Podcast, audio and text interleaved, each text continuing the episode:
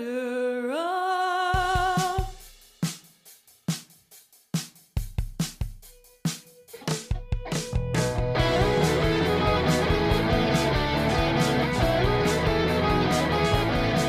Welcome back to A Pod of Their Own, listeners.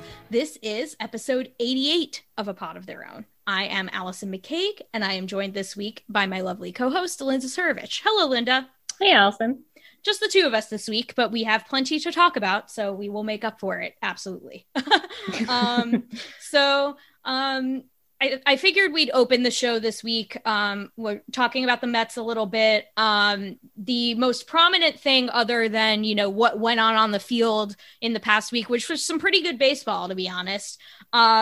We did want to mention, and this actually, in in true Apato fashion, this happened like right after we recorded our Yep. last episode last week. Um, I was like, oh, of course, like something relevant to the show would happen right after we finish recording. That tends to happen.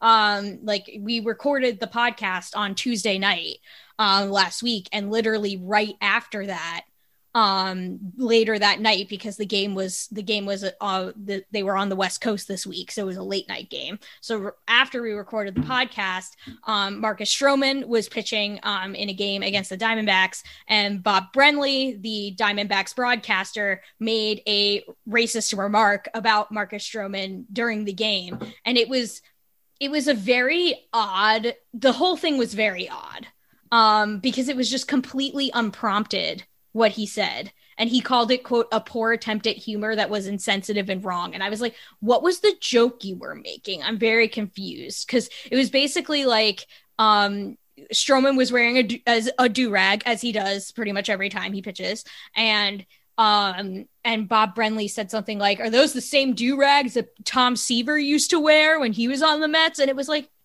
what prompted you to say that? And look, at- and his and the color guy or the other guy said nothing. Like he didn't react at all to him. To his credit, like he didn't feed into the racism. Yeah, like I think he was I think his I mean, I don't know much about I mean, I we do know that Bob Brenly has a history of making these sorts of comments because he also made um a coded remark about Fernando Tatis Jr. um was a, I can't remember it was last year or the year before um but he talked about the quote bike chain hanging around his Yes. neck um and so like this isn't the first time that he's made a disparaging remark like this that's racially coded. And I, when I was researching him too, he was the one that started the uproar about Manny Machado putting down his bat. Oh boy. There was, a whole big thing like he got a hit and then he just put his bat down. I, you must remember it. Yeah, I remember. Yeah, when he, and then he got a hit and just put his bat down, and Bob Brenly went off, and people were like, "What are you going off about? He just put his bat down." Yeah, yeah. So like this is Like just he went off about him disrespecting the game. It's like how? this is just like old white dude shit. like that it's just it's nonsense. And um and I know that he we so we know he in particular has a history of doing this. I don't know about his partner, his broadcasting partner. Um but to like you said Linda to his partner's credit, he didn't react. I think like I think he was just like stunned into silence to be perfectly that's honest true. because um because he just didn't he just didn't react at all. So um I mean that's good, but yeah, it was completely out of nowhere. Like it's not like they were talking about Tom Seaver. It's not like they were talking about like that era of pitching. It's not like they were talking about what players wear. They weren't talking about any of that stuff. It just came completely out of nowhere. and okay, too. uh, You said the same. Um, Rojas said the same thing you did. He said if he was trying to tell a joke, I didn't get it. Like, Yeah, like what's funny? and Jeff Rojas' is credit, he came down pretty hard on Brenly too. Yeah. Yeah. Um, he said, and you know that goes along a larger, the larger issue in baseball. But he said, you have a platform, use it better, and that just goes into like all of baseball. How these these commentators have a platform and they could use it for good. They could use it for marketing the game. They could be, use it for marketing these fun dudes. And all we see is racism, complaining about the game, and old man back in my day takes. Yeah, it's awful. It's awful. Um, and he is now um, taking some time off um, after in the aftermath of that incident.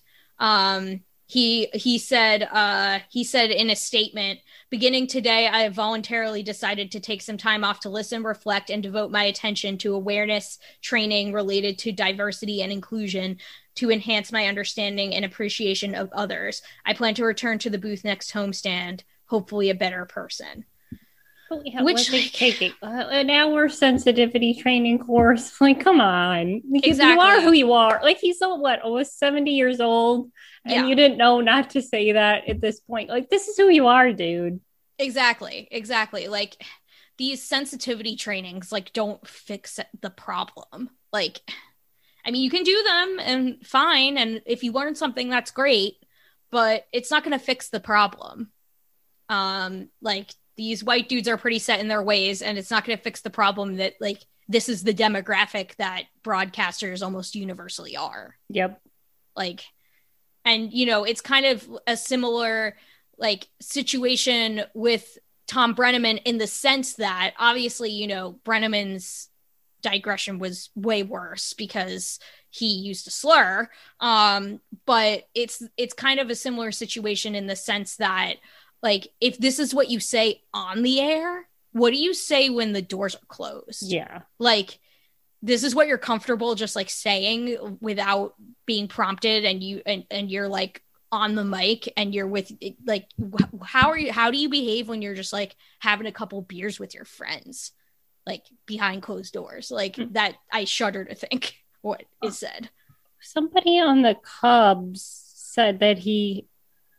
It was somebody who used to play for the Cubs. It said Brenly used to talk about him all the time too. Man, I can't remember who it was, and he said it was usually the like Latin players that Brenly would single out. oh yes yes oh i forget who said that too Yeah, and Josh, Du- is it Josh Duplantier? He Yeah. talked- yeah, he brought it up unprompted too in his post game after his most recent start too. Yeah. Um and you know it's not only like uh, it's good that it's good that you know we've seen an outpouring of support for Stroman from players and things like that and his manager going to bat for him and defending him that was really good to see um but like Yeah, Stroman even that's a stretch in nowadays. LaRusa. Exactly exactly side-eyeing Tony La Russa who literally advocates for his own players being thrown at. Very cool. Um, just ridiculous shit. Um, so at least Luis Rojas is defending his player um against this nonsense.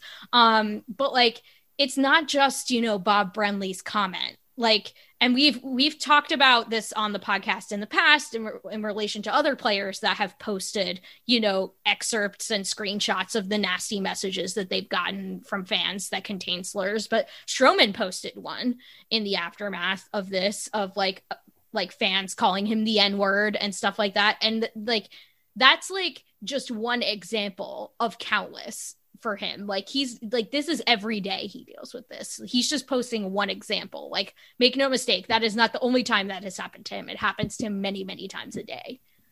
Yeah. And I think there was an, even an article about that, about how Brenly, you know, gave a voice to his racism, but, you know, people, you know, think they're tough guys on Twitter or that we just don't see. But in, you know, if, and everybody's like, oh, Stroman's probably too busy blocking people on Twitter. This is what he deals with every day. He can't escape it both publicly and privately. So if he needs to block people on Twitter for his own mental health, then let him do that. That's no not for us to judge. Right. Like you're like you're calling him soft and stuff like this for for blocking people on Twitter, but like are you dealing with like hundreds of messages in your DMs of people calling you the N-word every day? If you're not, then shut the hell up. like I don't know what to tell you. Like he can block whoever he wants because he's It's his dealing Twitter with a lot of shit. Yeah, and he deals with crap. So you know what? Don't judge him for it. He can do whatever he wants. He doesn't owe you anything just because you're a fan. Right. And like people talk a lot about like, oh, like his attitude on the mound, his Yup. bravado, and like I don't know if I were Marcus Stroman and I was dealing with a shit ton of racism my whole life, like going back to you know growing up on Long Island, one of the most like segregated places in the entire country, um, and Which his going dad just recently talked about too. exactly his dad has spoken openly about it um and you know being an undersized pitcher and whose value was not properly valued during his time as a prospect and like going to duke and probably dealing with more of that shit like yeah i'd have a bit of a chip on my shoulder too. I'd be i'd be pumping my own confidence too because i overcame all of that.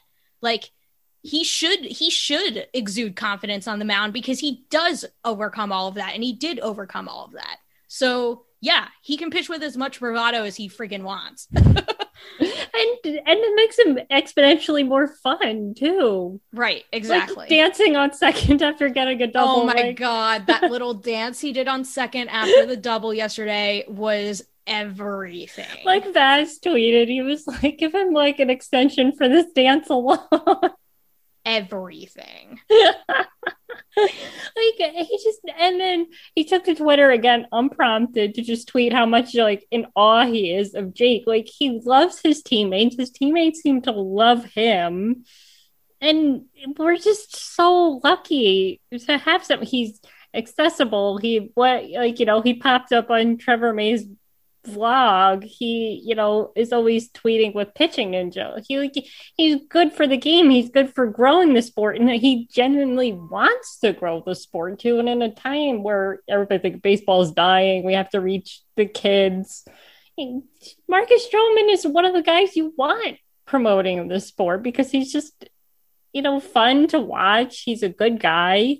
He's a great role model for for the kids you're trying to reach. So, you know, I don't know why people would I mean, I do know why they would complain, but they really have no leg to stand on. yeah and the Mets should extend Marcus Stroman by the way. Yes. Um, That- which- that's imperative at this point. which um which uh tom our very own thomas henderson wrote about on amazing avenue today you should go read that article if you haven't already um because it's good and the mets should extend marcus stroman. And you should also read um i'd also like to shout out chris mcshane's article on the racist remark about stroman by bob brenly he wrote a really great editorial about it on amazing avenue um how uh, about how Marcus Stroman's uh about how that comment about Stroman illustrates a real problem in baseball which it does. Like this is obviously like racism is not just a baseball problem but this illustrates the fact that baseball is predominantly an old white man's game. And while it remains so that these problems are going to continue. And while there is such a you know a wide gulf between the makeup of the the players and the makeup of the people that cover them this is going to continue to be a massive problem.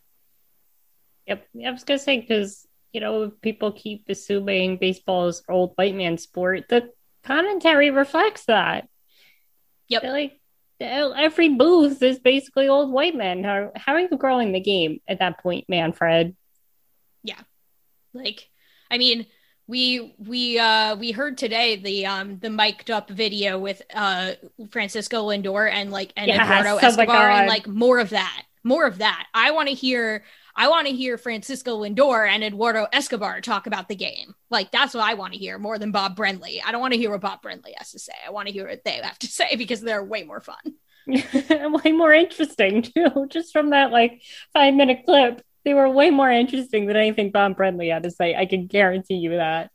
happy sunday happy sunday it's wednesday Oh wait, it's Wednesday. That's just relatable content right there.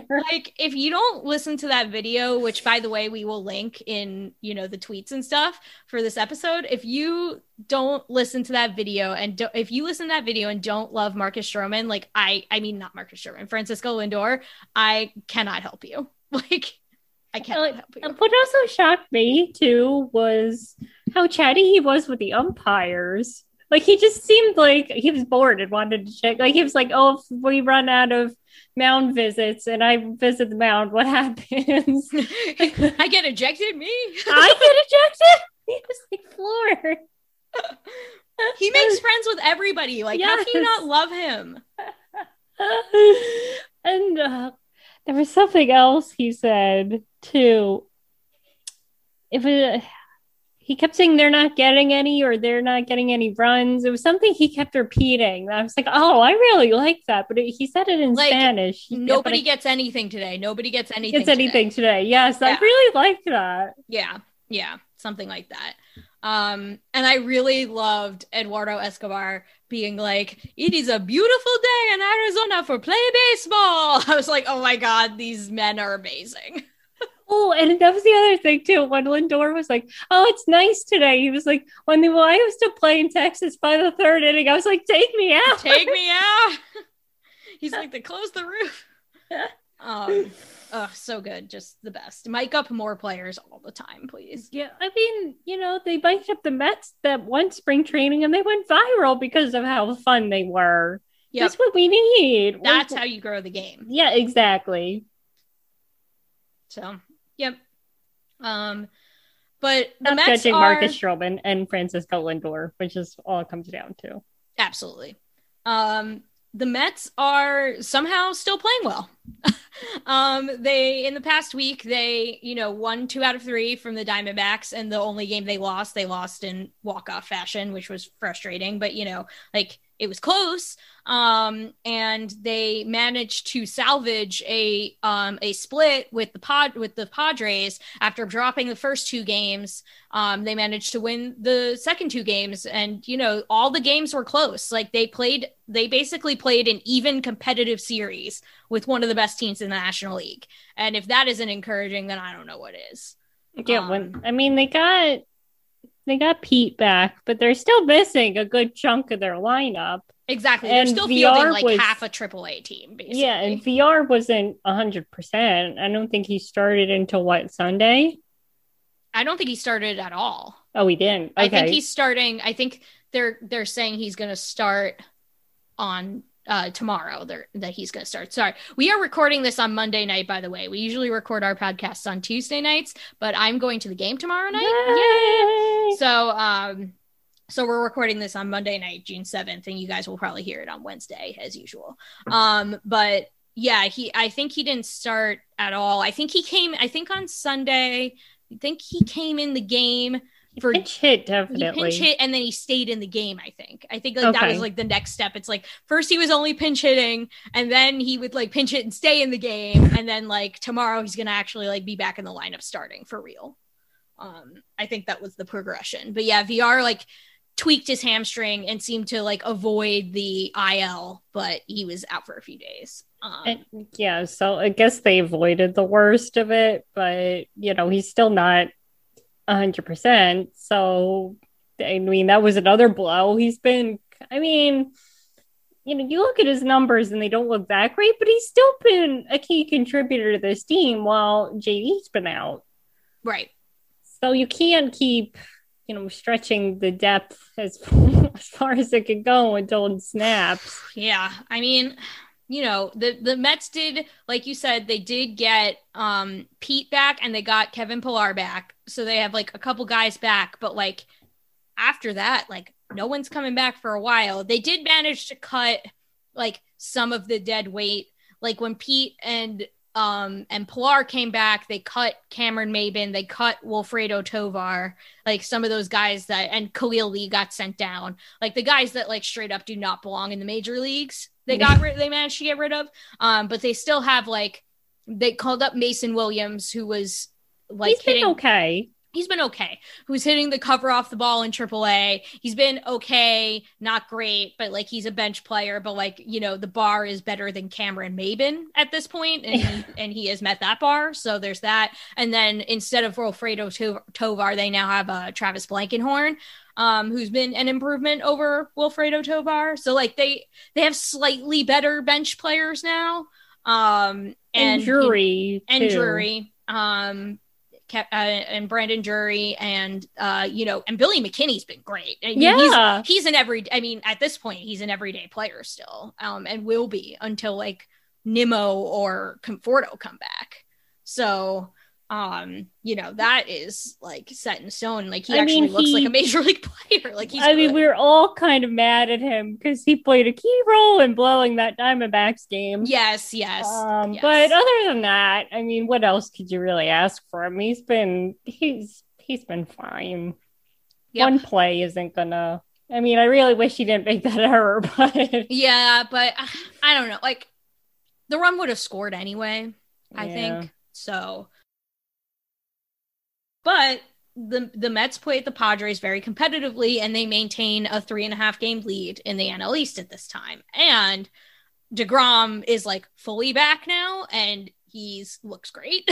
and it's still an absolute joy to watch him every fifth day. Like I just can't I can't even put into words how lucky we are to watch it. It's like it's how like it's how I imagine my parents must have felt watching Seaver. Yeah. Like just this is what it's like to watch the greatest there's ever been at this. Like and he is right now.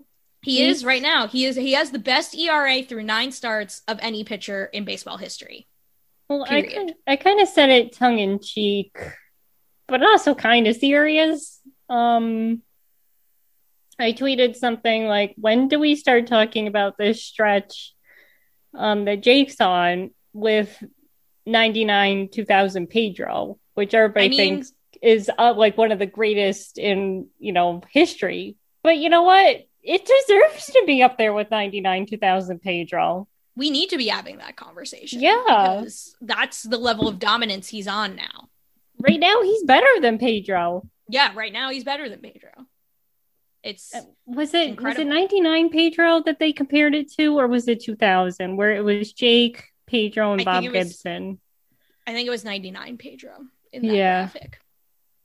Like, and he was better than both of them through their first Yeah. nine starts of their historic seasons. So I don't know, like uh, I don't, my brain can't comprehend, but it also at the same time you, you still kind of expect this from Jake, which is what makes it so strange. Like he, this is just what he does. He doesn't get rattled. He doesn't get ruffled. He doesn't fall apart. He just goes out there and does his thing and makes the batter sit down. Yeah. but he's doing it just such a like an elite level now, and I guess you know the hundred miles an hour helps too. And yeah, like he was in his most recent start, especially. He was like sitting 101. Yeah. And I was like, what the hell, man? I don't know if that was because he was rested or because you know he was off.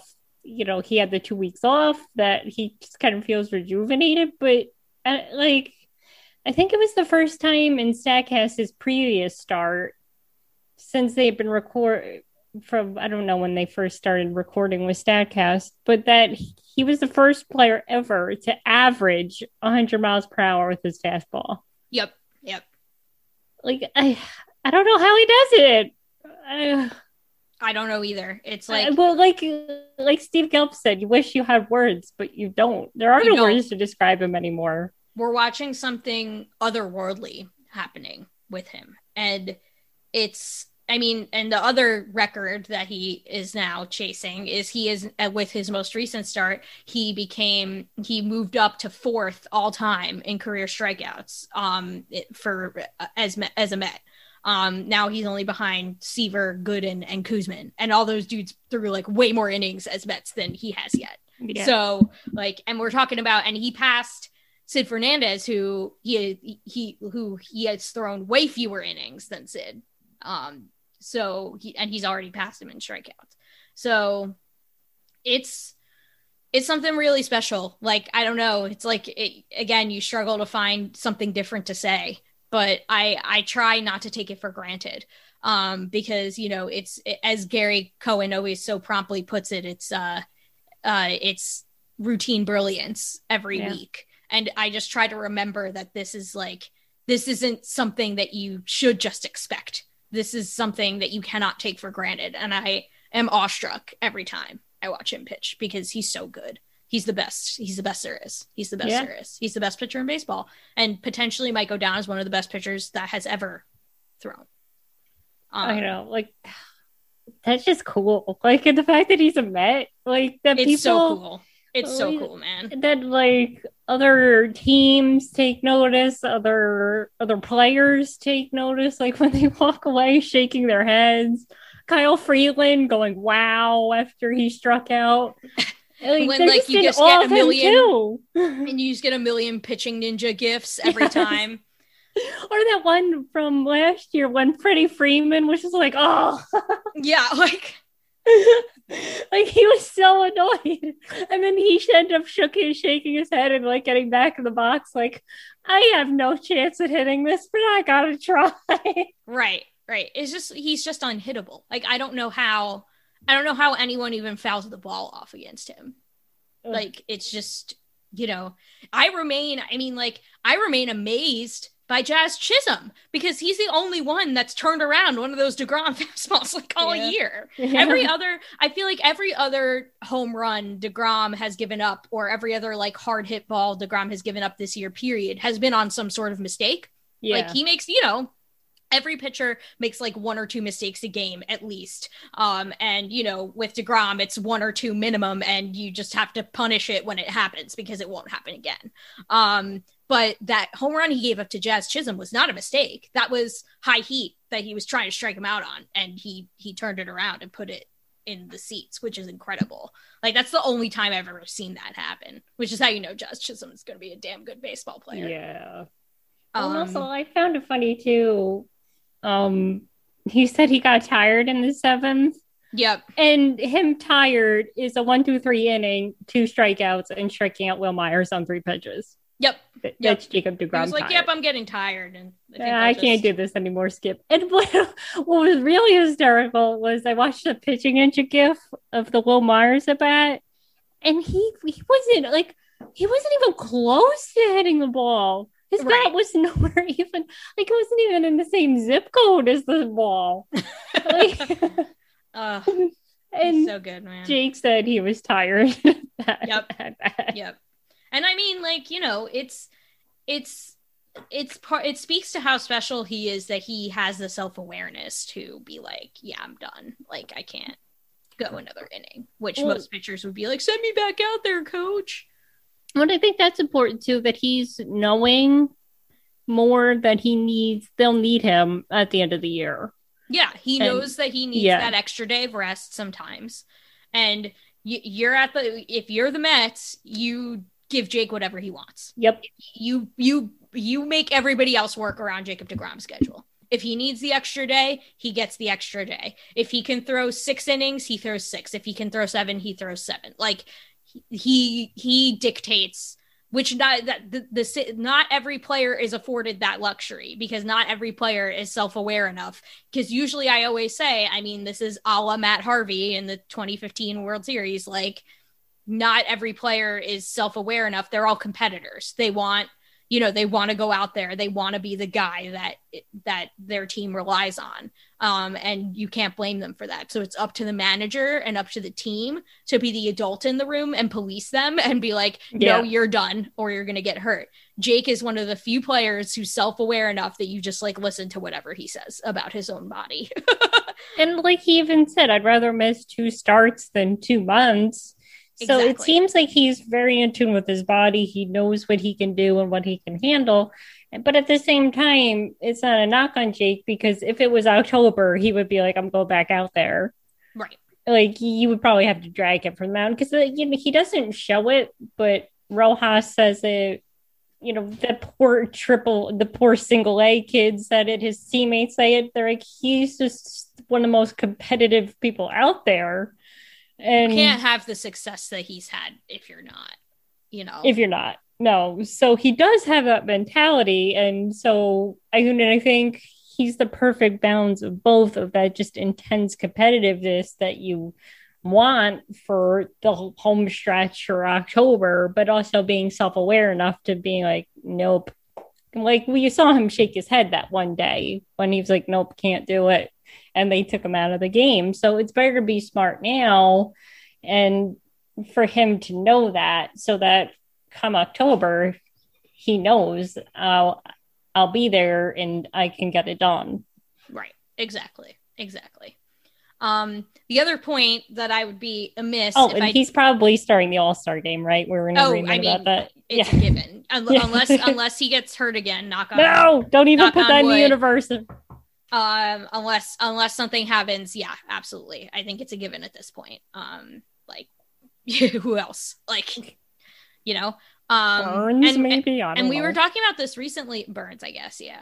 And we were talking about this recently like if he continues i can't imagine the like it's i mean we say this about jake every time that it would be impossible if he continued at xyz pace that he's going and then he does it so like who knows? Um but i i like it's next to impossible that he will carry a 0.62 ERA for the whole season. Um, but you know, even if he doesn't do that, it's if he continues to carry something ridiculous, you know, like below two or whatever, um, then I imagine that he is a Cy Young lock. And like if he locks up that third Cy, like to me, I don't care if he retires at the end of this season. Like he's a hall, he's almost a lock for the Hall of Fame at this point. Like Yeah. That is I, I know that he hasn't thrown that many innings compared to the other greats of this generation the the kershaws the the scherzers the verlanders the madison bumgarners like those guys. I know he hasn't thrown the number of innings that those guys have thrown but he's already had uh, like if this if this season continues the way it's continued and he pulls it through through the end of the season he's already had a hall of fame career essentially at that point Well, like he's doing things that you just aren't seeing. He's pushing the sport forward. right He's, you know, he's found a way to throw 101 just by like pure mechanics, basically. Like he even said, if I try to throw harder, I'm not going to be able to do it. I need to focus on, you know, having a clean delivery and, you know, having everything in sync. And that's where his power comes from. So, you know, if you know, he, if he's the guide for future pitchers, you know, that to me is a game changer. Or if they end up, God, I hope not, but if they move the mound back a foot or, you know, whatever else they're fooling around with because he's too good, like they did with Bob Gibson, Ugh. like that's like you're so good they have to change the sport tells me something. Yep. And th- if that's not a Hall of Famer, I don't know what is. Yep, exactly. Exactly.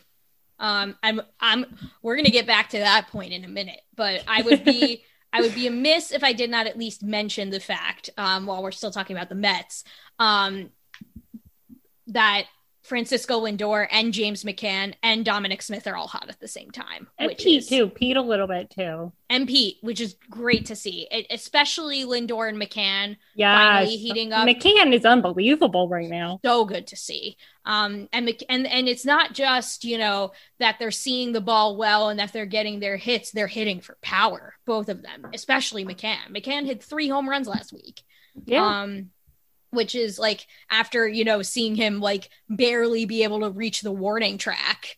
Um, like it's Did it's he even do that? All I remember is ground balls. He hit a lot of ground balls. He hit a lot of ground balls. He wasn't hitting the ball in the air like at all. But when he did, it was like, you know, even when he hit the ball like as hard as you thought he could hit it, it was like warning track power. But I'm glad that James McCann actually has power like we expected. Um that he and he didn't turn so- into a pumpkin overnight. exactly exactly i mean like you know it, it, there was always a debate about whether his adjustments that he made both on the hitting side and on the catching side whether they were for real and you know the fact that he started out so poorly made everyone question that and also he's never been like a full-time catcher before so you know all of these things made you question but it kind of looks like he's at least on a hot streak if he's not fully turned it around then you know he's at least getting there um so that's well, they really also did point out during the game that maybe it was a coincidence, maybe not, um, that he started hitting when he got moved to first base.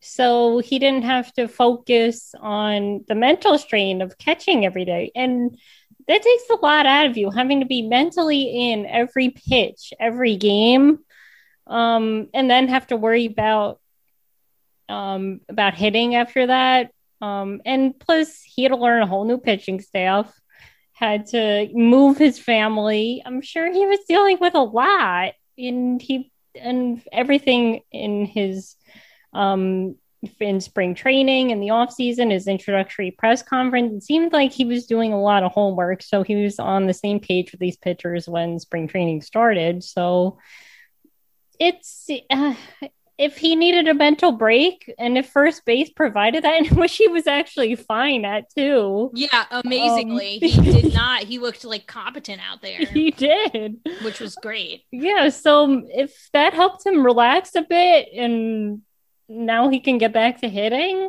then maybe they need to think about a platoon more with him and Nido because they really were riding him for a long time. But Nido's, you know, Nido's still, I think, a backup, but he's not, but he'll still hit, I Yeah, think. yeah.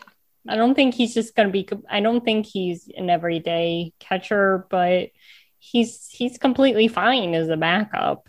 Yeah, for sure, for sure. And like, you know, this is the way it should the way that it's played out with McCann and Nido these past few weeks is exactly the way it should play. Uh-huh. Nido got hot, he played. And then McCann got hot, now he's playing. That's exactly how it should work.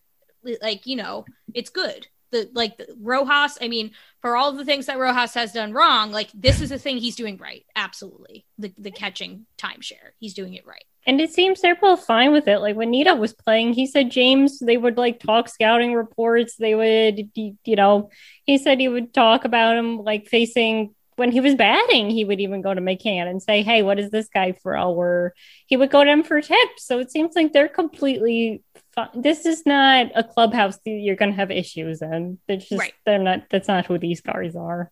Yeah, exactly. And it's been it, it's been great to see, and like it's good to see that you know even after his stint, like even after um Alonso came back, um and McCann's stint at first base was over, like that his hot streak carried over. So it's not like you know first base was like solely Yeah. responsible. So like even if it might have been the spark plug, like it's carried over. So it's not like it was a fluke just because of that. Um, It might have just been like the thing that made it click, like, oh, right. That's how I hit. I forgot. Right, exactly.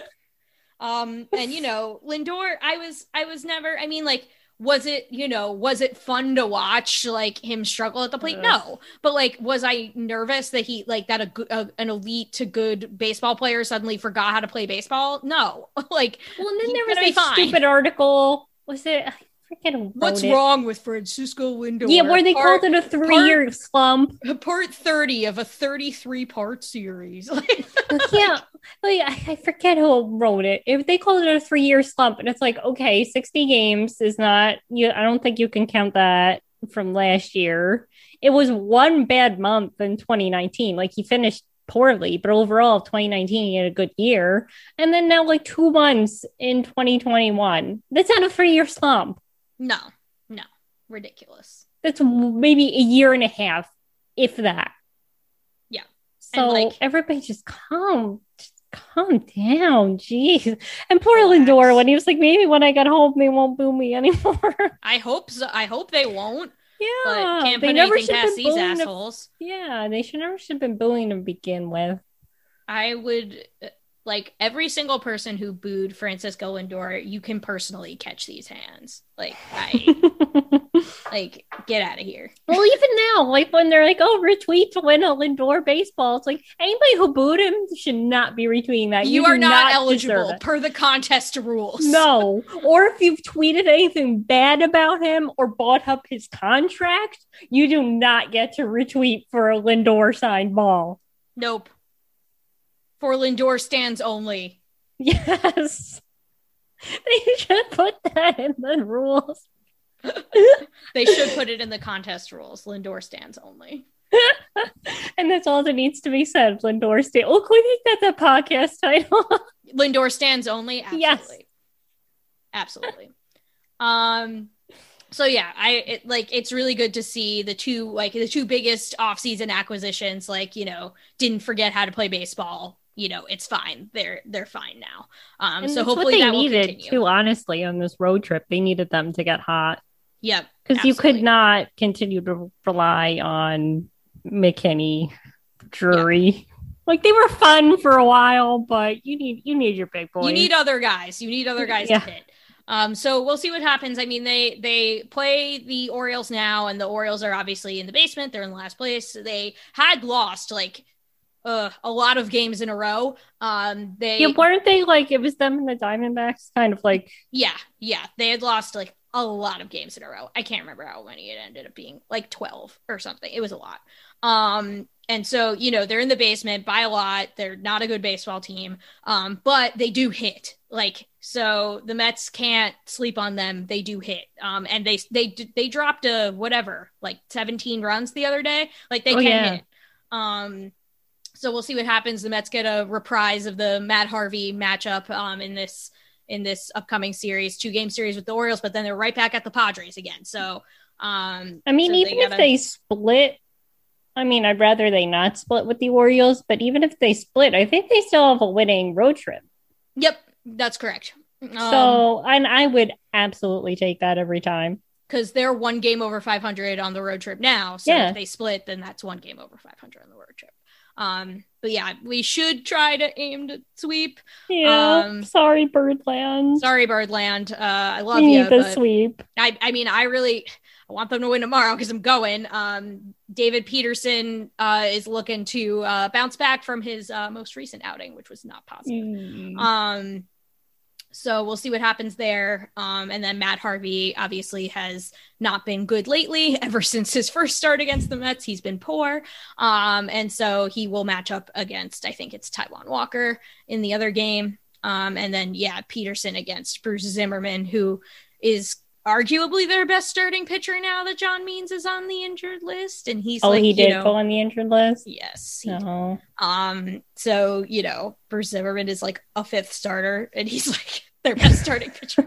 So yeah, with the Orioles, it's really about it's about the the hitting and the, the pitching is what makes them bad. So the Mets hopefully will take advantage. We'll see.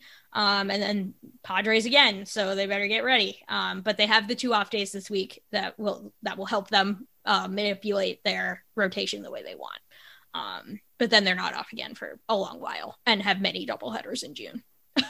Yeah. Ugh. So Who are the who are the rest of the the division playing? Are they all playing divisional games right now?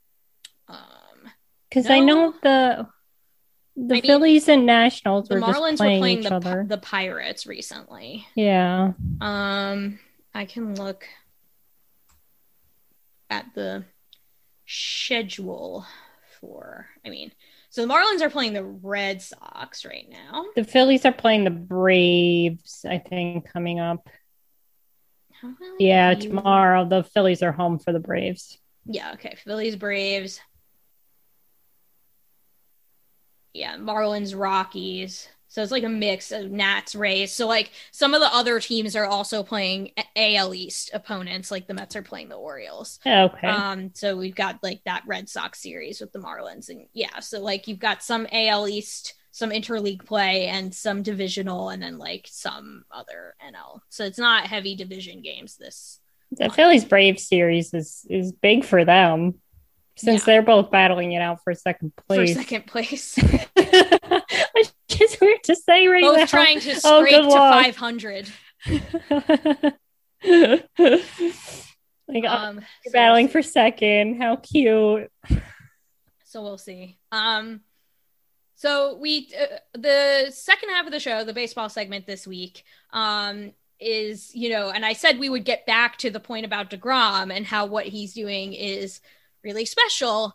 And you know, there there has been some discourse uh, because um, MLB released its plan to enforce um, foreign substance use by pitchers, which has been, you know, a, a really, you know, um, widespread um, and highly discussed issue in baseball this year because along with the new ball or like the the baseball, like this is an era in which, or at least a year, I don't know if we can call it an era yet, but this year in which pitching has been utterly dominant. You know, offense is down across the league, batting averages are down, and you know strikeouts are up, um, ERAs are down. Like you know, it's it's pitching dominant, and um, a big part of that has been that you know it's kind of a gentleman's agreement across the game that almost every pitcher's cheating, or at least it's like a pretty widespread, not almost every pitcher maybe, but like a, a like, you know, a large subset of the pitchers are using pine tar,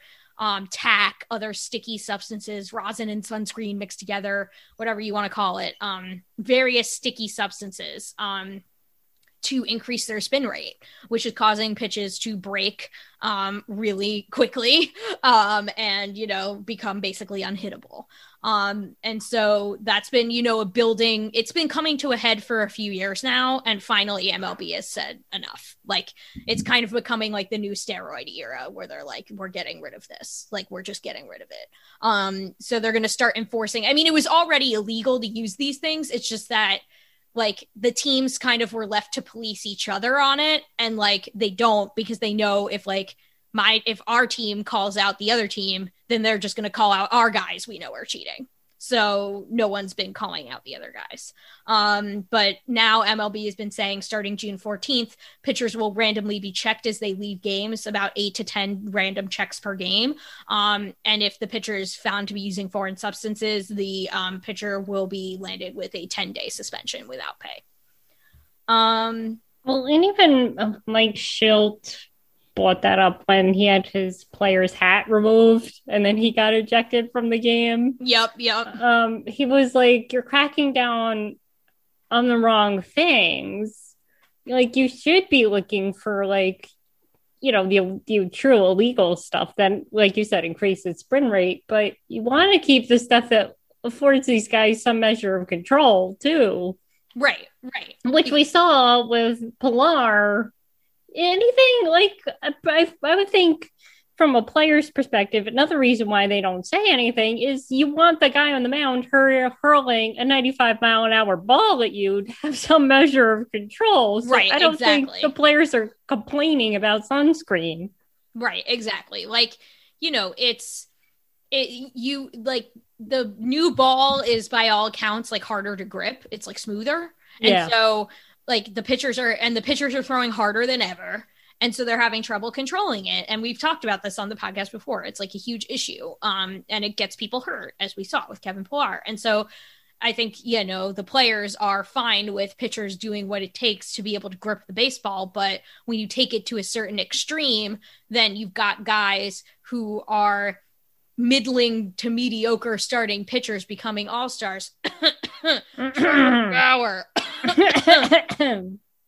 and that's what they want to prevent um is guys just like using this stuff to just like blatantly make a mockery of the game. Like just like smothering pine tar all over the baseball and like basically your hand is like looks like freaking you dunked it in a can of maple syrup. Like that's what they're trying to prevent. Um and i think that that is warranted. I i hate i hate the i i hate this. I hate this cheating. I think it's a a, a scrouge on the game. Like it's it's terrible. Well, Um, also, like you know, you we you called out the hitters for trying to get an advantage with the Astros. It's the same deal, basically. You're you're at a hitters are at a distinct advantage as is, and now, um, now you're just making it ten times even harder to throw, to hit a baseball. And right. when you also do it because you know your contract is coming up and you want to get paid you might want to you know get a little edge which other people did. Right. But Um, uh, trevor may had a point and i'm trying to trying to find his tweet because he he was talking about this and he trevor may is really interesting. Like he he knows the game and likes talking about the game.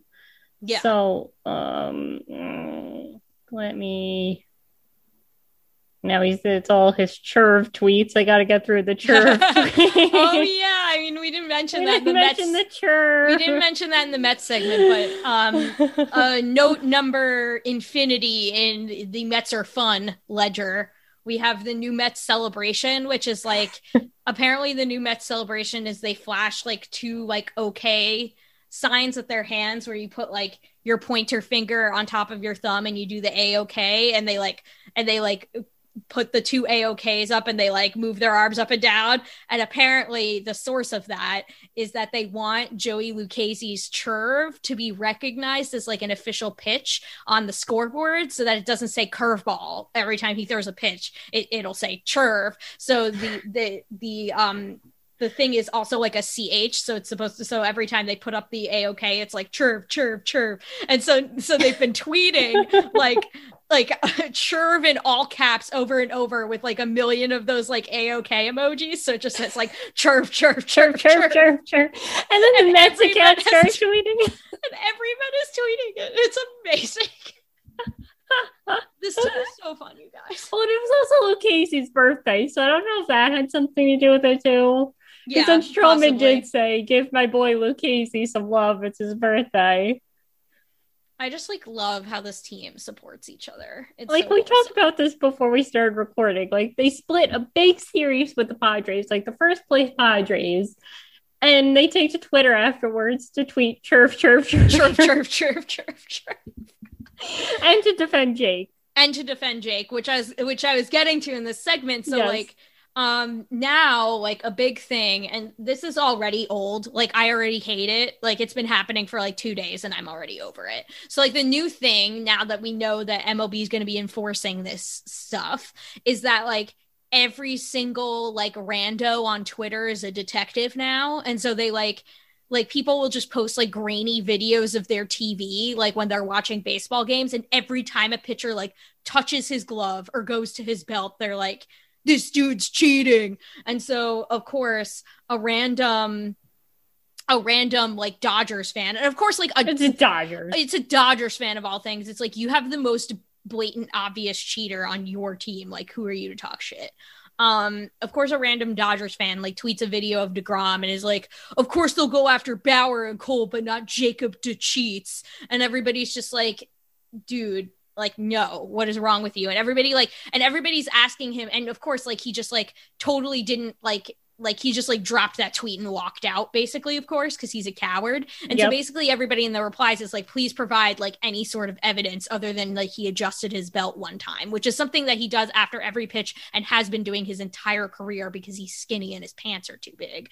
Um but yeah, like somebody actually found him from 2014 doing the same thing. Literally the same thing like he's constantly adjusting his belt because his pants are too big and like and even if like and listen like we have no evidence one way or the other and i'm not gonna pretend i'm not gonna sit here and be like DeGrom is clean. There's no way that he's cheating. Like i'm not gonna pretend that there's like because it's it's very widespread. I'm not gonna pretend that there's nothing but what I will say is that the data do not support the accusation because when you see dudes who are obviously using like the pine tar and the very obvious like tacky stuff, like Bauer, who basically admitted to doing it, um, more or less, and Cole, um, you look at their spin rates and they have this like sharp spike, and it's very obvious. With DeGrom, that is not the case. And spin rate is not what causes him to be elite. It's the fact that he's like added velocity every single year, like a freak of nature. But like sticky stuff doesn't help you throw harder.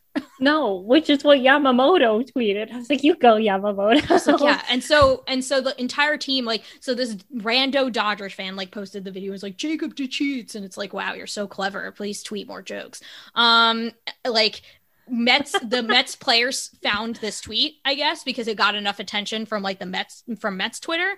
And so uh, I forget like who started the thread. Was it Stroman? It was Nido. It was Nido. That's right. Oh yeah, Nido, because like obviously his catcher. So Nido like quote tweeted it was like, can confirm that like the goat doesn't use any substances. If he did, then you wouldn't be able to even foul the ball off against him. And then he like tagged the next guy in line. It was I forget- McCann. I think it was McCann. Like, can you confirm? And McCann was like, can confirm that the goat doesn't cheat. Uh, CC like Marcus, Marcus Stroman. Stroman. And Stroman was like, yeah, he's the goat always. Like he doesn't cheat. CC Taijuan Walker, and it was just went Oh on yeah, and on down the line. It was like six different Mets were just like Jacob Degrom does not use foreign substances. So it was amazing. Like they just came out en masse to be like, shut the fuck up. He's not cheating. like, and I mean like and so. Yamamoto jumped in too without being CC'd. Exactly. Being like sticky substances don't make you throw 101 bro. Like um which is amazing. And so like i i like to believe that like so obviously the data already showed that it's unlikely that he's at least doing the very blatant like pine tar stuff that like bauer and cole are doing. Um and and you know i like to think that these players are not stupid and are self-aware enough to know that if he was doing it, they wouldn't vehemently be denying it en masse in t- on Twitter because Yeah. then they would look really freaking stupid if he got caught. Um, so I think you know, like because it was completely unprompted. Nido did not have to quote retweet that. Like, no, not at all. No one made him say that. He clearly like wanted to set the record straight on it. Um, and so you know, am I going to pretend that Jake doesn't use like maybe a little rosin mixed with a little sunscreen? Sure, whatever. But it's it's pretty clear that he's not doing the blatant stuff that they're really looking to crack down on. Um, that's really giving pitchers an advantage beyond just like being able to grip the ball, the like spin rate stuff. Um, spider tack or whatever they're calling it. What's Yeah. Um, What there was like for like lifting for strongman. Yes. It's like it's like when you're lifting like heavy stuff and you need to be able and like the thing that's actually limiting you from being able to lift it is not your actual like arm strength it's your grip on said Mhm. thing and so they create these like super sticky substances for strongman competitions in lifting and and apparently it's been repurposed for baseball and the guy that like invented it for strongman didn't even know that like all these Yeah. pitchers are using his like patented whatever it is spider tack or whatever they call it yes spider tack that's what it's called Yeah. Yeah there was an athletic article about this today um Yeah, I thought I saw something. Yeah, spider tack represents the logical extreme in an arms race for better spin and nastier movement that has gone to this point unchecked by the league. Until a crackdown comes, spider tack is still one smear on the artist's palette that is a pitcher's glove. Um, pine tar, a sunscreen, rosin mixture, and bubblegum spit are more commonly used, but spider tack is easy to hide and wickedly effective. It's almost too sticky. It takes WD 40 or baby oil to get it off your fingers. Oh, Like, imagine having something that freaking sticky. Like, of course, your spin rate is like oh, ridiculous. yeah, like something stupid. Oh, Because the the, thing- the because the ball is like fucking super glued to your head. your hand. Like the ball was stuck on Molina's chest protector that time. Yeah. And they, for the record, they're gonna catch. They're gonna check position players too for this because you know, like the like the catchers can be doctoring the balls and then throwing them to their pitchers. So back. they're they're also gonna check position players. It's not just gonna be pitchers. So know, Um, Trevor May basically said, check the blatant people and then prob- problem solved because he thinks they're creating a bigger issue than there is actually one. right, yeah. Which I Which I he has know. a I point, tend, yeah. I tend to agree with that. I tend to Yeah. agree with that. Like I can't pretend to know. Like I have no inside sources on this, and like I'm not a baseball player and I don't know baseball players. So like I can't pretend to know like how widespread the actual problem is, but like I think that it's I think that it's widespread enough that it is a problem that they should police and start enforcing the rules that are already there, but I think most pitchers just want a level playing field. Yeah. And I mean, that is what Trevor Bauer is saying now as like his excuse. And so he's like, he's clearly like making himself out to be some martyr. Like, I just wanted a level playing field. It wasn't fair that other guys were doing this. So I started doing it. And this is all I've wanted all along was to call oh, attention God. to the issue. It's like, you want to get fucking paid. Yeah, and Wanted- you did. You want to get the bag and you got the bag. Congratulations. Like, stop I was gonna say your timing was a little suspect there, dude. like now just stop talking forever like i'm sorry man like if you want to act like some martyr and be like ooh the league is only focusing on me it's like yeah when you have your girlfriend trot out there and like legalized pine tar t-shirts on mm-hmm. instagram like yeah i think the league's gonna focus on you I was gonna say, like, you can't complain when you made it so obvious. Like, this is what you wanted. You wanted the attention. Here's that attention you ordered, Bauer. yeah like here here's one one uh, order of attention congratulations now you have a 10 day suspension and a fine which you can afford to pay. So quit Right. your bitching. And then and there's all this video of Bauer's most recent outing where like he has no control over his pitches at all because he clearly stopped using the stuff because he's And that his now. spin rate was like the lowest it's been in like years. it's it's just so blatant like with him and cole like Yeah. those were the two like the, their spin like they both had starts recently where their spin rate was like dramatically down again it's like yeah because they're gonna catch you and so you stopped using the thing But Jake remained the same. jake remained the same because he's and oh, when elite Bauer's doesn't giving up it. more home runs this year, oh, I wonder why. Hmm.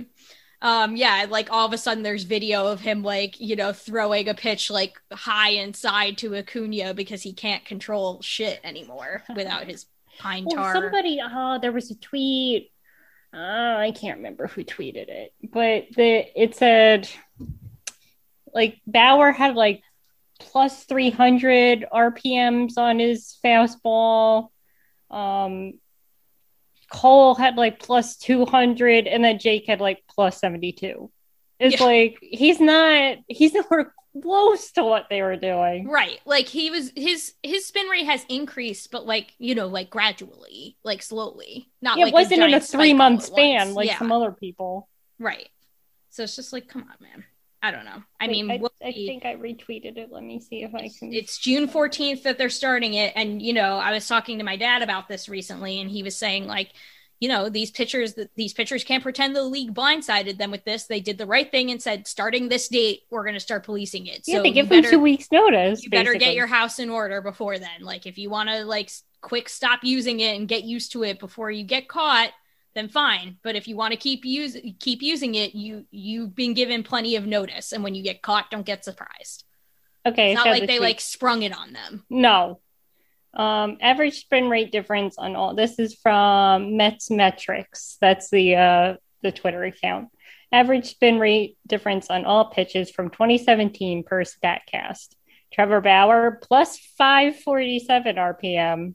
Gerrit Cole plus 313 RPM. Jacob DeGrom plus 72. Yep. One of these things is not like the other. Exactly. Exactly. Um And so, also, I think it's he just gets it from adding velocity. Like that's just a natural. right, like your Increase. RPMs are going to increase when you throw harder too. Yeah. So then that just kind of went hand in hand with that. Cole and Bauer are probably still throwing about the same velocity, but their RPMs have increased exponentially. Right. Like exactly. that didn't go hand in hand. Right. And like you can, you know, you can with legal means like you know, optimize your delivery and and correct imperfections in your motion and get a little boost. But like that'll only get you so far. Like you can't yeah. there comes a certain point where you like literally can't spin the ball any better like without you know, Without help, which Without help. Trevor Bauer himself proved. yes like and has like openly discussed Yep. so you know here we are There so it'll be interesting to see what happens with this i'm glad the league is cracking down on it because it was getting kind of absurd um so we'll see what happens with it we'll it'll be interesting to see who gets popped and who doesn't Oh, and there was for also that video of Darvish doing something. Yeah. And like, you know, I'm sick of that. Like everybody's posting videos now every time a pitcher touches his glove. It's like, yeah, okay, fine.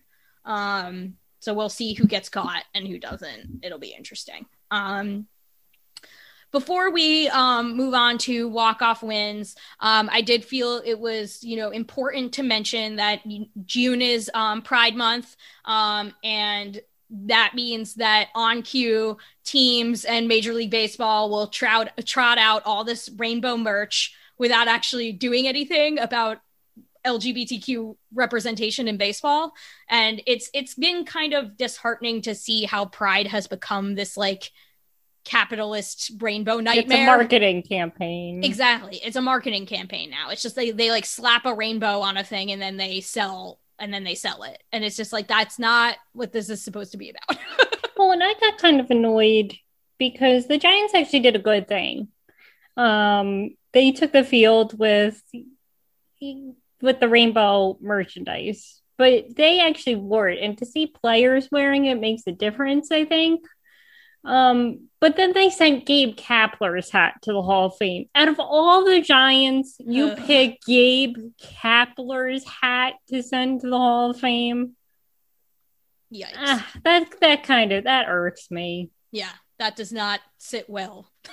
No, does not sit well. They could have made a better choice. no, and uh, one of the players actually. Um, uh, I'm sorry that I forget what what player it was, but he spoke very openly about how important it was. So why couldn't you take his hat and send it to the Hall of Fame? Right, right. And So- it's like, yeah, like all all the baseball teams have rainbow avatars right now, but how many, you know, like out Are backing it up. how many out gay players are there in Major League Baseball? and there's the Mets with Chick Fil A still Yeah, out in right field. Mets are like gay pride, and then they have like freaking Chick Fil A ads on their stadium. I mean, they don't Yeah. have the foul poles anymore, but they still like they still have Chick Fil A sponsorship. It's They- in the have not- bullpen. It's above the bullpen. Yep, it's above the bullpen. Chick Fil A, the like one of the most like anti like LGBTQ companies that exists. So like, it's just like stop with the empty words and backing it up. gestures. Like back Yeah. it up with action, please. Like it's ridiculous. Like, you know, actually like hire LGBTQ people to like have jobs in your organization.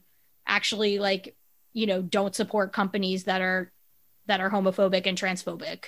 Like it's not that hard. I thought they did a good thing last month. They had they ran a Stop Asian Hate PSA, which I was actually, you know, kind of impressed they were proactive about that. But now they've done nothing for Pride Month either. Right. Right. So I don't know if they're just like doing stuff that's like the buzzword at the time or if there was actually meaning behind it, if they actually meant what they were saying. But you know, now they're not backing it up again. Right. And like until Major League Baseball is like a welcoming environment for all all gender identities and all sexualities, like I don't want to hear it from them. No. Um so yeah, I just wanted cool to shout that out. avatar though. Uh-huh, yeah, cool avatar though. Cool rainbow avatar. Internet points for you. Yeah. Um yeah, so I just felt that was worth mentioning. Um but happy Pride month to all of our all of our LGBTQ listeners. Are they We- having a Pride Day again?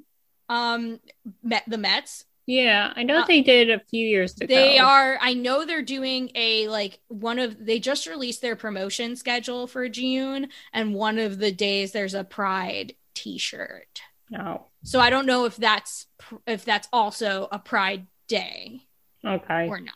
But they did do one in the past. They did. It was Um, also Thor bobblehead day, so of course it got lost, but they did they did do it. I was there.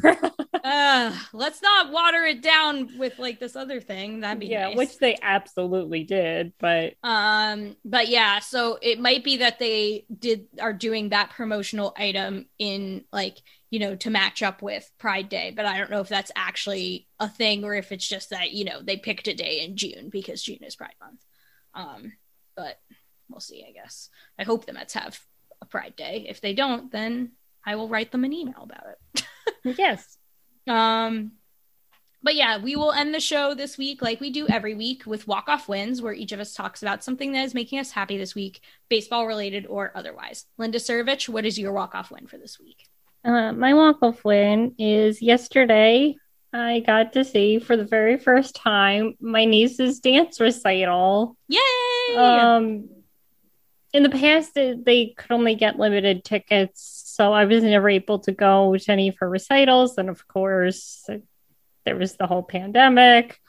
Um, so this was the first time I've actually gotten to see her dance. Like I've only seen her video, and um, she, my sister said she was excited that she wasn't nervous, but when she got out there, she did hip hop, tap, and ballet. And you could tell, I even asked her afterwards and what was her favorite. And she said hip hop. And you could tell hip hop was her favorite.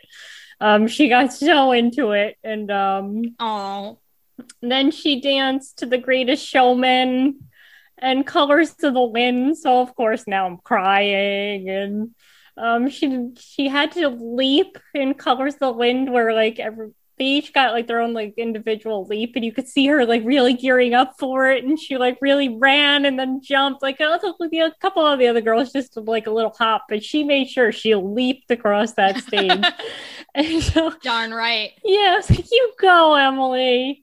Um, so it was just it was so like you know just a proud aunt moment and i asked her i was like did you feel like a rock cat up there no i was like no why um so i think she just got overwhelmed afterwards but you know she, she definitely she definitely did a good job for a seven year old in her like first big dance recital and like they did it in um it's a historic theater. It's called the paramount in peekskill. Um and so you know it's this huge theater and you know there was a good amount of people. They limited it social distance and all that. Um but it's also just nice going there to an event. Yeah, for real. I, I can't remember the last time i sat in a theater. So i was like wow i'm actually at an event like watching something on a stage. Like this is kind of incredible. Um but they also had these little three year olds. I think my my nephew might have a girlfriend because he kept saying, "Where's Annika? Is Annika going?" so Annika, she was in the three year old group, and they danced to under the sea. It was so. Oh my goodness. They just kind of like bounced up and down. they got the biggest cheers of the entire night. They danced to Under the Sea and um Be Our Guest. So they Oh had like God. little yellow dresses on, so they all looked like little Lemires. It was so cute. but and then um and then the older girls, the high school girls, danced to "I'm a Survivor" um by Beyonce, and they they were Hell yeah. incredible. Yeah, so it was like it was like hell yeah, girl power. So everybody, it was just it was just a wonderful event. Proud aunt.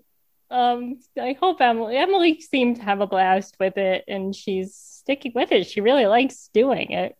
That's Um, great. Yeah, so way to go, Emily. And I was glad I finally got to go too. So, and hopefully Danny's little girlfriend Annika sticks with it. Good luck to him and to Yes. Annika, and Annika, the little three year old crush. Yeah. little three-year-old crush. Um, so my walk-off win is that I'm going to the game tomorrow. Yay! um, I like, you know, like I was supposed to go to my first game since the pandemic, like, you know, a couple weeks ago. Um, and then that game got rained out. And so, I mean, I was always planning to go to this game, but now this game is actually going to be my first baseball game um, after the pandemic. I'm a little sad that my first game after, you know, since 2019 is not going to be at Citi Field, but it'll be at Camden Yards, and that's like the next next best thing for me because that's like my second baseball home besides Citi Field. Um, so I'm very very excited for tomorrow night's game. I'm like, I told my boss like I'm logging on at 7 a.m. and I'm logging off at 3 p.m. Is that cool? and like that's what I'm doing for work tomorrow, so I could get off early so we can get to the game nice and early. Um, please all of our listeners although by the time that you hear this podcast i guess it'll be irrelevant because it'll be wednesday by the time you hear this podcast but like please please pr- pray to the rain gods for me Good vibes. good vibes only because like my first game got rained out and there are thunderstorms in the forecast for tomorrow and i think that if i have two straight baseball games canceled that i was supposed to go to that would have been my first baseball game since 2019 i might actually turn into the female joker so please for the love of god i don't want it to rain we don't want that. Um i think uh, like my latest check of the weather which i've been checking like every hour because i have agita about it um it like you know i think the thunderstorms will be like past by the time game starts. So i hope so. Um but yeah i'm so excited. Like mets orioles is like my happy place. Um you know at camden yards it's going to be a great time. I hope david peterson makes it past the first inning this time Yeah. See what happens I mean, he only has up to go. Exactly. Exactly. mean, it can only be can't get- better than his last start. I mean, he can't get much worse than only one out in the first inning. No, it's it's pretty impossible. Um, so you know, either way, like win or lose, Michael and I will be ingesting an absurd amount of crab fries, and I can't wait. I'm so excited. Um, so yeah, that's my walk off win for this week. Um, in the meantime, you should go to amazingavenue.com, check out all of our fantastic content. Like I said, we've had a couple of really good editorials go up over the past week or so. Um, Chris McShane wrote that really awesome article about um, Bob Brenly and Marcus Stroman and how this is a problem in baseball. You should absolutely read that. You should also read Thomas Henderson's article about why the Mets should extend Marcus Stroman.